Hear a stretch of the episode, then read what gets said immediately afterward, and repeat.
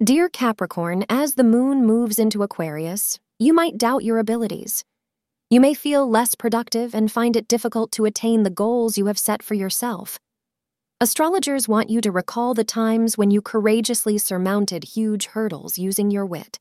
Employ it again this time, and you will land on your feet like you always do.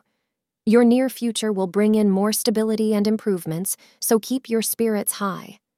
Wearing the color navy blue will instill confidence in you. The time between 2:15 p.m. to 4:15 p.m. will be auspicious today.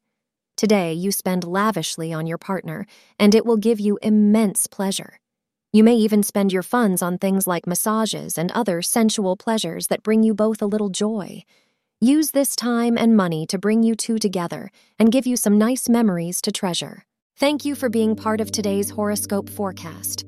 Your feedback is important for us to improve and provide better insights. If you found our show helpful, please consider rating it. For an uninterrupted, ad free experience, simply click the link in the description. Your support helps us to continue creating valuable content. Thank you for being here and see you tomorrow.